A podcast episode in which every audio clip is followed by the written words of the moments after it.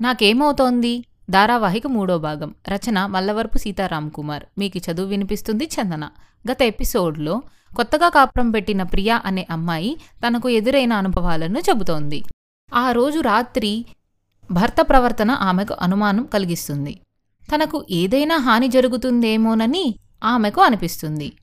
తన ఆందోళనను ఎవరితోనైనా షేర్ చేసుకోవాలని తలపోస్తోంది ఇక నాకేమవుతోంది? ధారావాహిక మూడో భాగం వినండి. టీవీలో వస్తున్న ఆ మూవీలో ఆ యువతి ఇంటి డోర్ తీసుకుని వేగంగా బయటకు వెళ్ళింది. అతడు ఆమెను వెంబడించాడు. ఆమె ఇంటి బయట లాన్లో పరిగెడుతోంది. అతడు వేగం పెంచి ఆమెను సమీపించాడు. ఆమె జుట్టు పట్టుకొని వెనక్కి లాగాడు. తన ఎడం చేత్తో ఆమె కళ్ళను వెనక నుండి మూసి కుడి చేతిలోని కత్తిని ఆమె గొంతు మీదకి తెచ్చాడు. నా అదృష్టమేమో ఆ ఎపిసోడ్ అక్కడతో ముగియడంతో ఈ లోకంలోకి వచ్చాను. టీవీ ఆఫ్ చేసి తిరిగి ల్యాప్టాప్ వైపు దృష్టి సారించాను నాన్న పేరుతో ఒక మెయిల్ క్రియేట్ చేసి మర్నాడు సాయంత్రానికి చేరేలా షెడ్యూల్ చేశాను. నేను టైప్ చేస్తున్న మ్యాటర్ని పూర్తి చేసి ఆ మెయిల్లో పేస్ట్ చేశాను. ఒకవేళ ఇదే నా చివరి ఉత్తరం అయితే అమ్మ కూడా చదవగలుగుతుందని తెలుగులో టైప్ చేశాను. ల్యాప్టాప్ మూసివేశాను. అంతలో వెనక నుంచి ఎవరో ఊపిరి పీలుస్తున్న శబ్దం వినిపించడంతో ఉలిక్కిపడ్డాను. తల వెనక్కి తిప్పేలోగా అతను తన ఎడం చేత్తో నా రెండు కళ్ళను మూశాడు. ఆ స్పర్శ తరుణ్దేనని తెలుస్తోంది. నా రెండు చేతులతో అతని చేతిని నెట్టేయాలని ప్రయత్నించాను కానీ సాధ్యం కాలేదు. ఇక నా పని ముగిసినట్లే అని భావించాను. చివరి ప్రయత్నంగా గట్టిగా కేకలు పెట్టాలని నిర్ణయించుకున్నాను. పక్క అపార్ట్మెంట్ నుండి గాని ఎదురుగా ఉన్న అపార్ట్మెంట్ నుండి గాని ఎవరైనా వచ్చి కాపాడే అవకాశం ఉంది. వాళ్ళు అంత ధైర్యం చేయకపోయినా ఎవరైనా విని ఉంటే తనకు ప్రమాదమని తరుణ్ భావించి ఈ రోజుకు తననేమీ చేయకపోవచ్చు.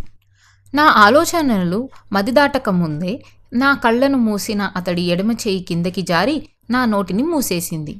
My god! నా మనసులోని ఆలోచనలు తరుణ్కి తెలిసిపోతున్నాయా?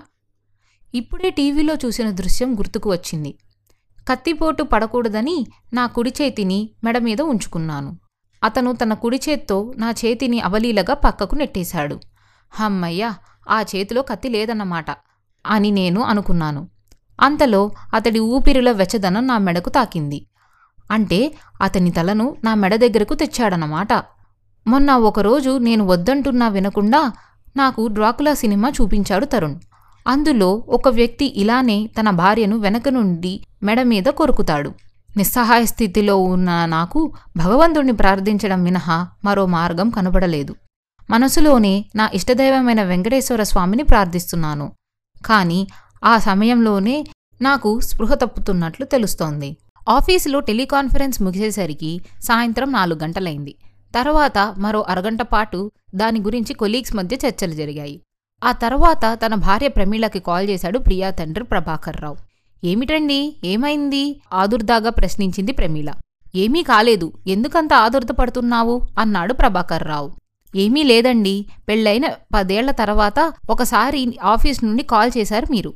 ఎవరిదో చావు కబురు చెప్పారు. మళ్ళీ ఇప్పుడే మీరు ఆఫీస్ టైంలో నాకు కాల్ చేయడం.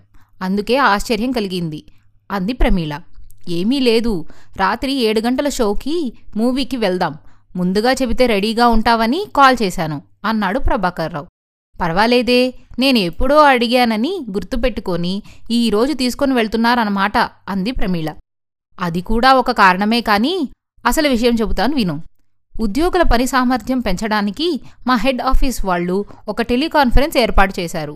అందులో మాట్లాడిన నిపుణుడు వాకింగ్ యోగా లాంటివి చేయడంతో పాటు భార్యతో సరదాగా సినిమాలకు వెళ్ళమని సూచించాడు. అందువల్ల భార్యాభర్తల మధ్య అనుబంధం పెరగడంతో పాటు ఉద్యోగులకు ప్రశాంతత కలిగి పని సామర్థ్యం పెరుగుతుందట. ఇలా ఆయన చాలా విషయాలు చెప్పాడు. అన్నిటిలోకి మాకు సులభంగా అనిపించింది సినిమాకు వెళ్ళడం. అందుకే ఈరోజు మా కొలీగ్స్ నలుగురం మాట్లాడుకొని సినిమాకు ప్లాన్ చేసుకున్నాము. సినిమా అయ్యాక ఏదైనా హోటల్కి వెళ్ళి డిన్నర్ చేసి వద్దాము అన్నాడు ప్రభాకర్ రావు ఖర్చులు మీ ఆఫీస్ వాళ్ళే భరిస్తారా? అడిగింది ప్రమీల. మాదేమైనా సాఫ్ట్వేర్ కంపెనీ అనుకున్నావా? ప్రభుత్వ రంగ సంస్థ. పెట్టే ప్రతి పైసా ఖర్చుకు పది మందికి సమాధానం చెప్పాలి. ఖర్చుల సంగతి అలా ఉంచు.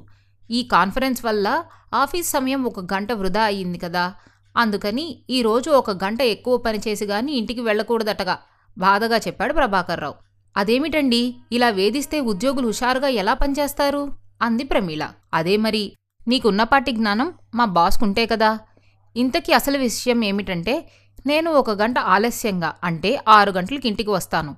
నేను వచ్చేసరికి నువ్వు రెడీగా ఉంటే మనం వెంటనే సినిమాకు బయలుదేరవచ్చు అన్నాడు ప్రభాకర్రావు. అలాగేనండి. ఒక్క మాట. వచ్చే వారం నుండి శ్రావణ మాసం మొదలవుతుంది కదా. అమ్మాయిని ఇంటికి పిలిపించి నోములు నోయిద్దాం అనుకుంటున్నాను. అందుకోసం ఇందాక కాల్ చేస్తే తాను తీయలేదు. రెండు మూడు సార్లు ట్రై చేశాను. ఒకవేళ మీ నంబర్కి కాల్ కలిస్తే నాకు ఫోన్ చేయమని చెప్పండి అంది ప్రమీల. ఇందాకే అమ్మాయి దగ్గర నుండి ఈమెయిల్ వచ్చినట్లు నోటిఫికేషన్ కనపడింది. కాబట్టి అమ్మాయి క్షేమంగా ఉంది. నువ్వేమీ కంగారు పడకు. రాత్రి తీరిగ్గా ఆ మెయిల్ చూస్తాను. ఇప్పుడు బిజీగా ఉన్నాను. ఫోన్ పెట్టేయి నువ్వు కూడా అమ్మాయికి ఊరికే ఫోన్ చేసి విసిగించొద్దు. ఏదైనా పనిలో ఉండి ఫోన్ తీసి ఉండకపోయి ఉండొచ్చు అంటూ ఫోన్ పెట్టేశాడు ప్రభాకర్రావు అతి కష్టం మీద సాయంత్రం ఆరు గంటలకు పని ముగించుకొని ఇంటికి వెళ్ళాడు ప్రభాకర్రావు దారిలో భార్యకు ఫోన్ చేసి గేటు బయట రెడీగా ఉండమని చెప్పాడు. ఇంట్లోకి వచ్చి మొహం కడుక్కొని కాస్త కాఫీ తాగి వెళ్ళమని ప్రమీల అడిగింది. కానీ లేట్ అవుతుంది బయలుదేరు అంటూ భార్యను స్కూటీలో ఎక్కించుకొని థియేటర్కు వెళ్ళాడు. అప్పటికే అక్కడికి వచ్చిన తన కొలీగ్స్ని భార్యకు పరిచయం చేశాడు. వాళ్ళ భార్యలు ప్రమీలను పరిచయం చేసుకున్నారు. సినిమా చూసి దగ్గరలో ఉన్న రెస్టారెంట్లో డిన్నర్ పూర్తి చేసుకున్నారు. తరువాత ఎవరి ఇళ్ళకు వాళ్ళు బయలుదేరారు. ప్రభాకర్రావు దంపతులు ఇల్లు చేరేటప్పటికి పదకొండు గంటలైంది. బాగా అలసిపోయిన ప్రభాకర్రావు వెంటనే నిద్రలోకి జారుకున్నాడు. ప్రమీల మాత్రం కూతురికి మరోసారి కాల్ చేసింది. కానీ ప్రియా ఫోన్ తీయలేదు. ఒక్క క్షణం అల్లుడికి కాల్ చేద్దాం అనుకుంది. కానీ ఈ సమయంలో చేస్తే బాగుండదని ఊరుకుంది. అదేదో మెయిల్ వచ్చిందని భర్త చెప్పిన విషయం గుర్తుకు వచ్చింది. భర్తను కదిలించి అమ్మాయి పంపిన మెయిల్ చూశారా? అని అడిగింది. పొద్దున చూద్దాంలే పడుకో అంటూ తిరిగి నిద్రలోకి జారుకున్నాడు ప్రభాకర్రావు. మర్నాడు ఉదయం ఆరు గంటలకే ప్రభాకర్రావుని నిద్ర లేపింది ప్రమీల. అబ్బా అప్పుడే లేపావేమిటి? ఆదివారం కూడా ప్రశాంతంగా పడుకోనివ్వా? కాస్త విసుగ్గా అన్నాడు ప్రభాకర్రావు దుప్పటి తిరిగి ముఖం మీదకు లాక్కుంటూ. అది కాదండి ఇప్పుడు కూడా అమ్మాయి ఫోన్ లిఫ్ట్ చేయటం లేదు అంది ప్రమీల. ముసుగు తీసి లేచి కూర్చున్నాడు ప్రభాకర్రావు. అవునా ఏమైనా జరిగిందంటావా? ఆందోళన నటిస్తూ అన్నాడు. అదేనండి నా టెన్షన్ కూడా. అంటూ ఏదో చెప్పబోతున్న భార్యను ఆగమ్మన్నట్లు సైగ చేశాడు. మన అమ్మాయి ఏ రోజైనా ఉదయం ఎనిమిది లోపల లేచిందా? ప్రశ్నించాడు భార్యని. లేదన్నట్లు తల ఊపింది ప్రమీల. అమ్మాయి ఫోన్ తీయకపోవడంతో అల్లుడు గారికి చేసి అమ్మాయిని పిలవమని చాలాసార్లు చెప్పాము గుర్తులేదా? తిరిగి అడిగాడు. నిజమే గాని నిన్న కూడా తీయలేదు కదా అందుకే కాస్త టెన్షన్ పడ్డాను అంది ప్రమీల. వాళ్ళకు నిన్న ఇవాళ సెలవు కదా ఫ్రెండ్స్తో కలిసి ఎక్కడికైనా వెళ్ళి ఉంటారేమో. అక్కడ సిగ్నల్స్ దొరికి ఉండవు. భార్యను శాంతపరుస్తూ అన్నాడు ప్రభాకర్రావు. నిజమే కావచ్చు. అయినా అమ్మాయి దగ్గర నుండి మీకేదో మెయిల్ వచ్చిందని చెప్పారు కదా. కాస్త ఓపిక చేసుకొని ఆ మెయిల్ చూడండి బ్రతిమలాడింది ప్రమీళ సరే నీ మాట ఎందుకు కాదనాలి? అంటూ తన మొబైల్ చేతిలోకి తీసుకున్నాడు. అరగంట క్రితమే కూతురు దగ్గర నుండి మరో మెయిల్ వచ్చినట్లు నోటిఫికేషన్ వచ్చి ఉంది.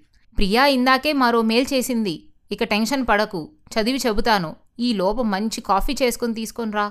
నేను ఈలోగా బ్రష్ చేసుకుని వస్తాను అంటూ బాత్రూంలోకి వెళ్ళాడు. ఉదయాన్నే మరో మెయిల్ వచ్చిందని తెలిసి కాస్త తెరుపున పడింది ప్రమీల. కాఫీ చేయడానికి వంటింట్లోకి వెళ్ళింది. దంతావధానం ముగించుకొని తన మొబైల్ తీసుకొని హాల్లోకి వచ్చి సోఫాలో కూర్చున్నాడు ప్రభాకర్రావు. అప్పటికే ప్రమీల అక్కడ కాఫీ కప్పుతో సిద్ధంగా ఉంది.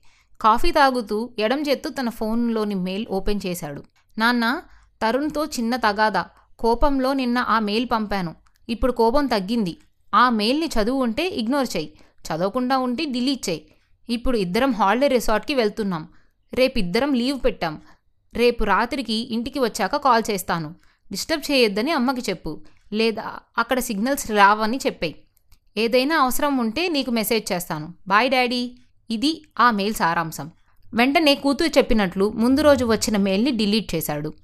అమ్మాయి ఏం రాసిందండి? ఆతృతగా అడిగింది ప్రమీల. అమ్మాయి అల్లుడు గారు కలిసి రిసార్ట్ వెళ్తున్నారట. అంటే ఊరికి కాస్త దూరంగా చుట్టూ చెట్లు ఉన్న ఒక హోటల్ లాంటి ప్రదేశం అన్నమాట. రేపు సాయంత్రానికి తిరిగి వస్తారట. వాళ్ళు వెళ్ళిన చోట సిగ్నల్స్ అందవట. అందుకని కాల్ చేయవద్దన్నారు. ఇక టెన్షన్ మానుకో అన్నాడు ప్రభాకర్రావు. అలాగా? ఇంతకీ మొదటి మేల్లో ఏమని ఉంది? అడిగింది ప్రమీల. ఇదేమైనా టీవీ సీరియలా? నిన్నటి ఎపిసోడ్ చూశాకే ఈ రోజు ఎపిసోడ్ చూడడానికి ఈ రోజు ఉదయానికి అల్లుడు గారు అమ్మాయి క్షేమం. ఇద్దరూ కలిసి సరదాగా బయటికి వెళ్తున్నారు. అంతకంటే ఏం కావాలి? అన్నాడు ప్రభాకర్రావు అమ్మాయి అల్లుడితో తగాదపడ్డ విషయం భార్యతో చెప్పలేదు. ఆమెకు అనవసరంగా టెన్షన్ పెంచడం ఇష్టం లేక. నిన్నటి మెయిల్లో భర్త మీద లేనిపోని చాడీలు రాసి ఉంటుంది. ప్రియా సంగతి చిన్నప్పటి నుంచి తెలిసిందే కదా. కోపం వస్తే ఎదుటివారి గురించి ఏవేవో ఊహించుకుంటుంది. తను అనుకున్నదే కరెక్ట్ అని నమ్మే మొండితనం ఆమెలో ఉంది. అనుకున్నాడు మనసులో. మొదటి మెయిల్ డిలీట్ చేయడం పొరపాటని అతనికి అప్పుడు అనిపించలేదు. అది సిటీలో ఒక పోలీస్ స్టేషన్. ఉదయం ఏడు గంటలు. ల్యాండ్లైన్ మోగడంతో డ్యూటీలో ఉన్న కానిస్టేబుల్ ఫోన్ తీశాడు. ఇంత పొద్దున్నే ఎవరు కాల్ చేశారో అనుకుంటూ. నమస్తే సార్ నేను సంజన రిసార్ట్ మేనేజర్ని మాట్లాడుతున్నాను. మీ ఎస్ఐ గారు నాకు బాగా తెలుసు. ఒకసారి వారిని పిలుస్తారా? ముఖ్యమైన విషయం మాట్లాడాలి అన్నాడు. సారు పది గంటలకు స్టేషన్కి వస్తారు. డ్యూటీ ఆఫీసర్ వాష్రూమ్లో ఉన్నారు. విషయం చెప్పండి. అవసరమైతే ఫోన్ చేసి చెబుతాను అన్నాడు ఆ కానిస్టేబుల్. మా రిసార్ట్కి అర కిలోమీటర్ దూరంలో రోడ్డు పక్కన పొదల్లో ఒక శవం కనబడింది. ఆ శవం బాగా కాలిపోయి గుర్తుపట్టడానికి వీలు లేకుండా ఉంది. కాస్త దూరంగా పడి ఉన్న చెప్పల్స్ అమ్మాయి వేసుకునేవిలాగా ఉన్నాయి. మా రిసార్ట్కి ఉదయాన్నే పాలు సప్లై చేసే అతను ఆ శవాన్ని చూసి మాకు చెప్పాడు. మీకు ఇన్ఫార్మ్ చేయడం నా బాధ్యతగా భావించి కాల్ చేశాను. చెప్తాడతను. ఇంకా ఉంది. నాకేమవుతోంది? నాలుగవ భాగం త్వరలో. మరిన్ని చక్కటి తెలుగు కథల కోసం కవితల కోసం వెబ్ సిరీస్ కోసం మన తెలుగు కథలు డాట్ కామ్ని విజిట్ చేయండి. Thank you.